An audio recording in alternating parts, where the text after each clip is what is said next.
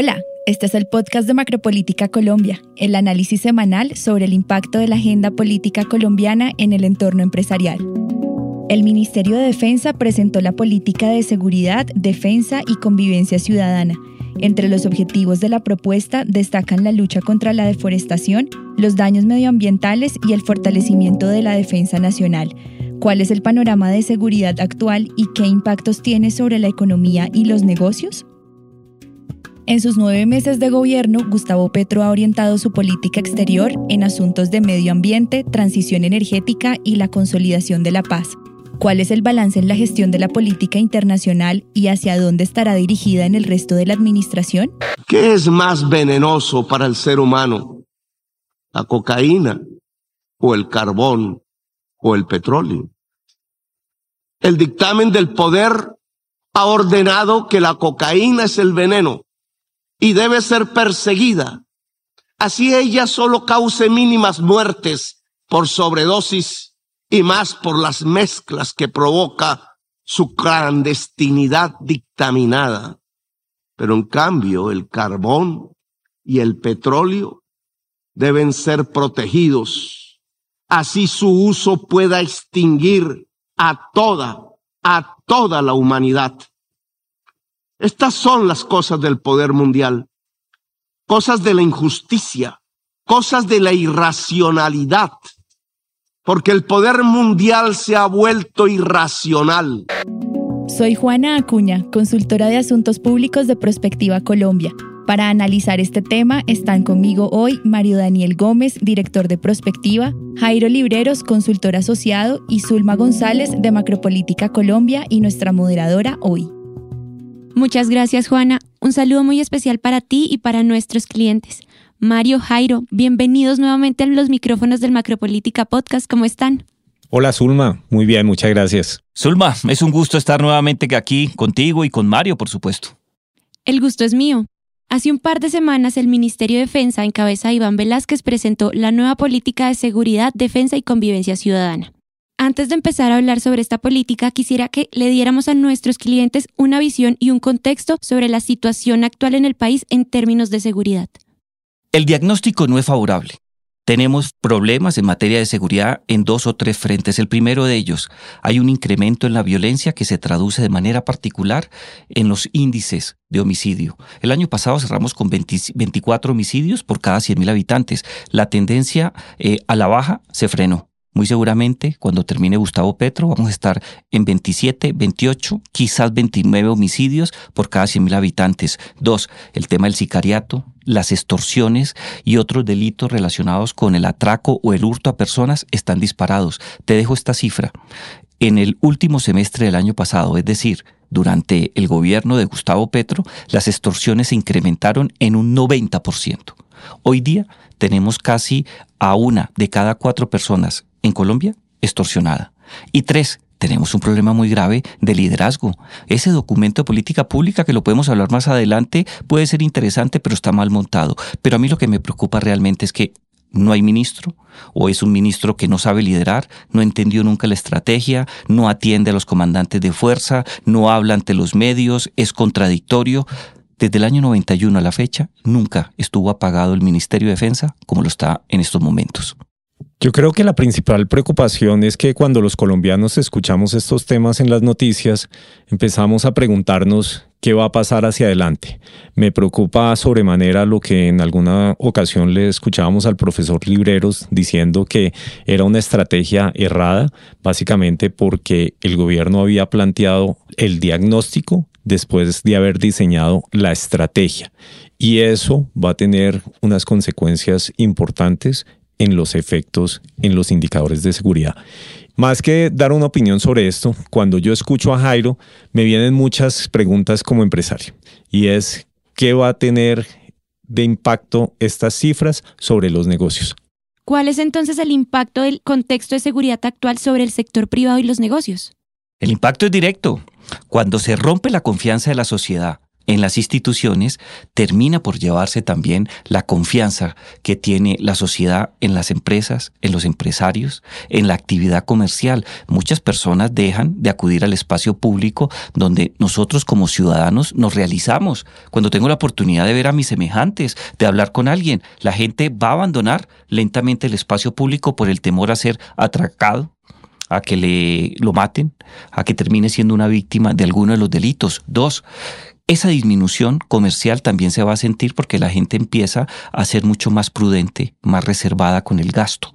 El consumo eh, se afecta siempre que las condiciones de seguridad se ven afectadas en términos objetivos por el aumento de los delitos o en términos subjetivos cuando la gente tiene una mala percepción de seguridad. Es más, Mario, recordarás que hablábamos mucho de eso en clase. La mejor definición de problemas de percepción de seguridad es el miedo ambiente. Cuando tú tienes condiciones de miedo ambiente, no gastas, no consumes, te distancias de las actividades sociales y terminas por afectar la variable económica. Entonces, uno podría también pensar que sumado los temas, por ejemplo, de inflación, que están deteniendo el consumo, eventualmente se va a ver agravado este mismo indicador por los indicadores de seguridad. Claro que sí, el efecto es directo y no se trata de una consideración eminentemente personal. Diferentes estudios del Banco Mundial, del Banco de las Américas, tienen un, estudio fabuloso, la antigua CAF, donde demuestra que tan pronto se ve afectada la, la seguridad, los mercados inmediatamente reaccionan de manera negativa. Y cuando reaccionan negativamente se dispara la inflación, la tasa de interés y la gente inmediatamente toma medidas completamente diferentes, protege su vida, su patrimonio de manera particular, no se expone a situaciones críticas que comprometan la vida y la integridad de su familia o el patrimonio, lo cual tiene también unas consideraciones particulares en materia fiscal. Jairo nos ha entregado ahorita unas cifras bastante preocupantes, sin embargo, creo que los retos para el sector defensa van más allá de tratar de apaciguar estas cifras. De cara a los otros tres años que le quedan a este gobierno, ¿cuáles son esos retos respecto a la paz total, respecto a la inversión, respecto también a la percepción de seguridad que tiene la gente en este momento? Los retos son inmensos, como cualquier otra política de seguridad en el caso colombiano. De un lado, necesitamos tener unas fuerzas militares que logren nuevamente el control territorial. En este tema, el responsable no es el presidente Gustavo Petro, quien perdió el control territorial en el caso colombiano fue la administración del presidente Iván Duque. Descuidó esa, esa faceta. Dos, tenemos también un reto eminentemente de soberanía, particularmente en las fronteras. Si no logramos recuperar la frontera con Venezuela, de manos del ELN, difícilmente la actividad económica de lo que es Cúcuta, que puede llegar a ser el segundo puerto seco más importante en América Latina, se va a esfumar entre las manos. Tres, tenemos un problema de convivencia muy grave. Ese tema de convivencia nos demuestra que en fechas tan cercanas como las de este domingo, y aprovechemos para enviarle un mensaje de Día de las Madres a todos nuestros clientes, es en Colombia el día con la tasa de violencia más alta durante los últimos 25 años. Ese reto tenemos que superarlo. Jairo, es bien interesante este tema sobre el Día de la Madre. ¿A qué se debe que sea el día más violento de todo el año? Hay dos variables que están identificadas. Yo tengo hasta un texto muy interesante sobre ese particular. De un lado, el consumo de trago, de licor, que termina asociado igualmente con el consumo de drogas ilícitas. Este tipo de situaciones lleva a que la gente pierda su capacidad para solucionar las diferencias en el entorno familiar. Y dos, en todas las familias, unas más que otras, muy seguramente la gran mayoría de familias que nos escuchan no están en este ítem de discusión, pero en muchos casos la discusión es entre familia adquieren unas connotaciones muy altas. La capacidad de hacerse daño en algunos momentos son muy fuertes. Esto no pasa solamente en Colombia, pasa en todo el mundo. Pero cuando tú asocias esas dificultades históricas de la familia con el consumo eh, de alcohol, con el tema de las drogas y con la incapacidad que tiene el aparato de seguridad y justicia de enviar un mensaje eh, relacionado con la necesidad del respeto, inmediatamente se presentan estas circunstancias. La gran mayoría de riñas, problemas, afectaciones ah, en materia de lesiones personales y homicidios es por cuenta de rencillas viejas que con el alcohol y con las drogas ilícitas no logran ser subsanadas pacíficamente. Bueno, Jairo, y ahora me gustaría que le explicaras a nuestra audiencia cuál es el objetivo y el alcance de la política de seguridad, defensa y convivencia ciudadana del gobierno. ¿Hacia dónde apunta esta? Hay dos temas que son vitales para entenderla. De un lado, la palabra que más suena cuando hablamos de políticas públicas de Gustavo Petro es la paz total, pero cuidado, la paz total siempre ha estado asociada en términos programáticos con el tema de la seguridad humana. Ese es el primer punto. La política de la actual administración busca, mediante la seguridad humana, no solamente la seguridad física, sino elementos asociados con la salud, el trabajo, la estabilidad, el medio ambiente, garantizar entornos mucho más seguros en donde nosotros como ciudadanos nos podamos realizar como seres humanos. Entendible ese punto. Esto lo podríamos sintetizar entonces en el otro punto que destaca también el gobierno, que es la protección a la vida. Ahí viene el segundo punto. El segundo punto de la seguridad humana tiene como objetivo final proteger la vida. En términos discursivos está muy bien. ¿Quién no va a estar de acuerdo con proteger la vida? Pero aquí empiezan los problemas, porque el tema de protección en materia de política pública, según la Convención Americana de Derechos Humanos, según la Carta Política Colombiana y según la legislación asociada con la administración municipal y especialmente el Código de Convivencia y Seguridad Ciudadana, dice que el tema de proteger la vida es una obligación de resultado que compromete a todas las autoridades yo no creo que tengamos esa capacidad para hacerlo. La seguridad es una obligación de medios, una garantía y hay que hacer todo lo posible para subsanarla. Pero cuando tú empiezas a cambiar el objeto central, por interesante que sea, empieza uno a darse cuenta que hay mucho nivel de improvisación.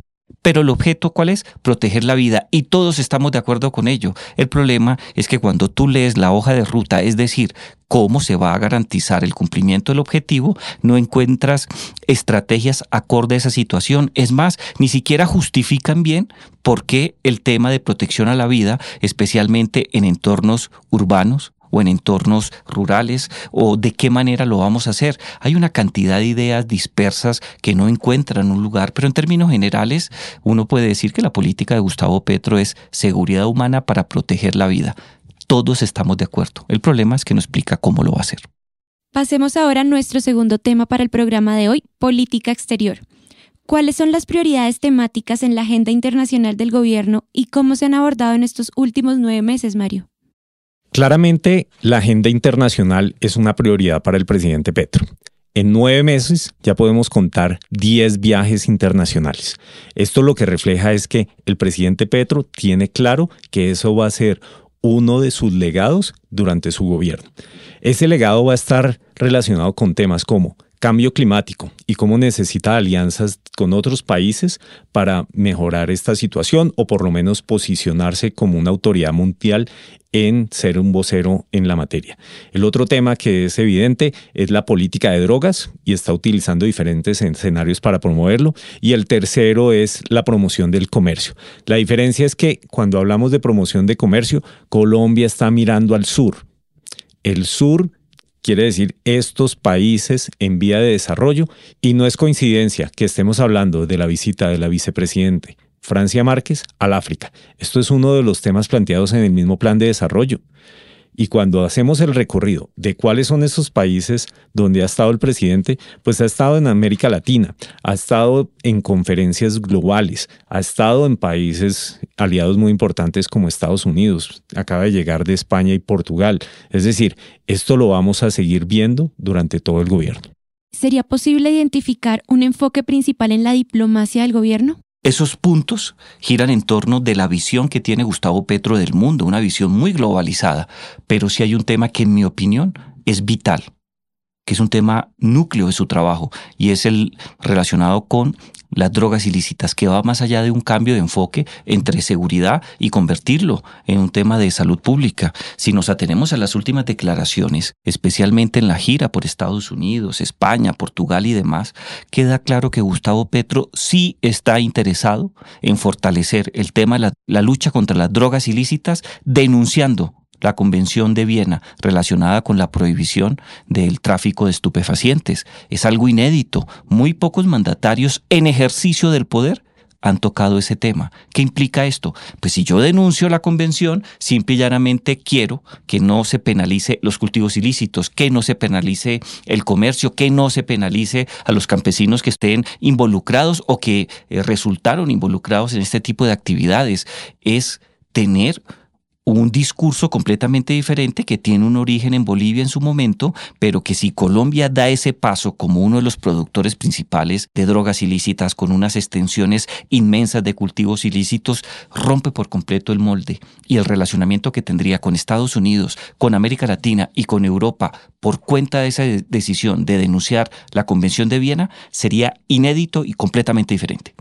Y es que esto es nuevamente un punto que posicionaría internacionalmente al presidente Petro, para bien o para mal. Y es un tema muy interesante como plantea Jairo, porque todos los expresidentes lo plantean cuando son expresidentes. Producen informes, se alían con otros expresidentes de la región para hablar sobre el tema. La gran diferencia acá es que es el primer presidente, como dice Jairo, en ejercicio que lo está diciendo. Muy seguramente veremos algunos pasos en esa dirección. Esta sería una gran evolución entonces para la política exterior colombiana. Ahora me gustaría que planteáramos cuáles son esos desafíos de cara al futuro sobre esta política en el gobierno. Son muchos los desafíos, Ulma. De un lado, siempre que hablemos de este tema, de drogas ilícitas en materia de política exterior, tenemos que mirar a Estados Unidos. Estados Unidos tiene un procedimiento reprochable, harto, incómodo. ¿Cómo así que certifica a terceros países? Es un compromiso con la lucha contra las drogas ilícitas. Se acaba ese tema, no va más. Colombia inmediatamente tiene que exigir a Estados Unidos que no lo evalúe. Es que Colombia no es un país menor.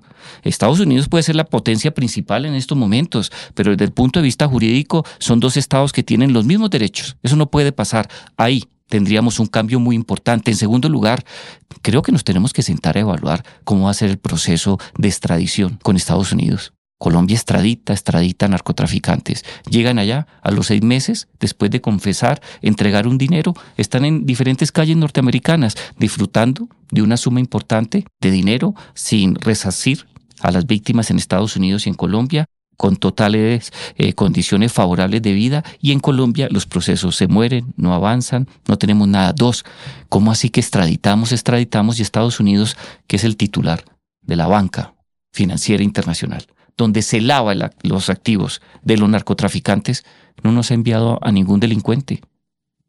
Yo creo que ese tema de la extradición y el relacionamiento soberano también va a ser uno de los grandes retos. Tres, el tema con Europa, y creo que Gustavo Petro es consciente de algo. En estos momentos, el titular o la presidencia pro tempore de la Unión Europea está en cabeza del presidente del gobierno español, el señor Sánchez. Y yo creo que aquí hay un reto muy importante, encontrar una sintonía entre la Unión Europea y América Latina vía las drogas con Gustavo Petro. Tres comentarios. En resumen, lo que yo estoy escuchando de Jairo es que seguramente se va a afectar la relación con Estados Unidos por este aspecto. Adicionaría que el mismo canciller ya ha dicho que hay que revisar ese proceso de certificación.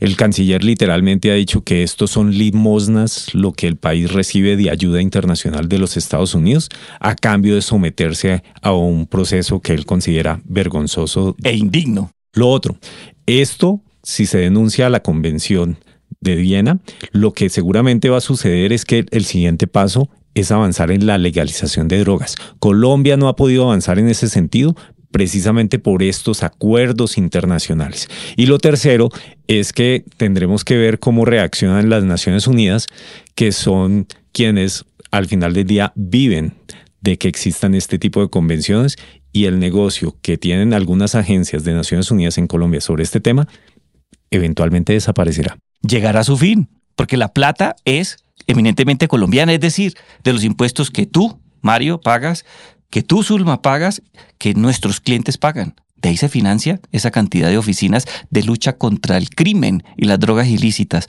Vaya paradoja.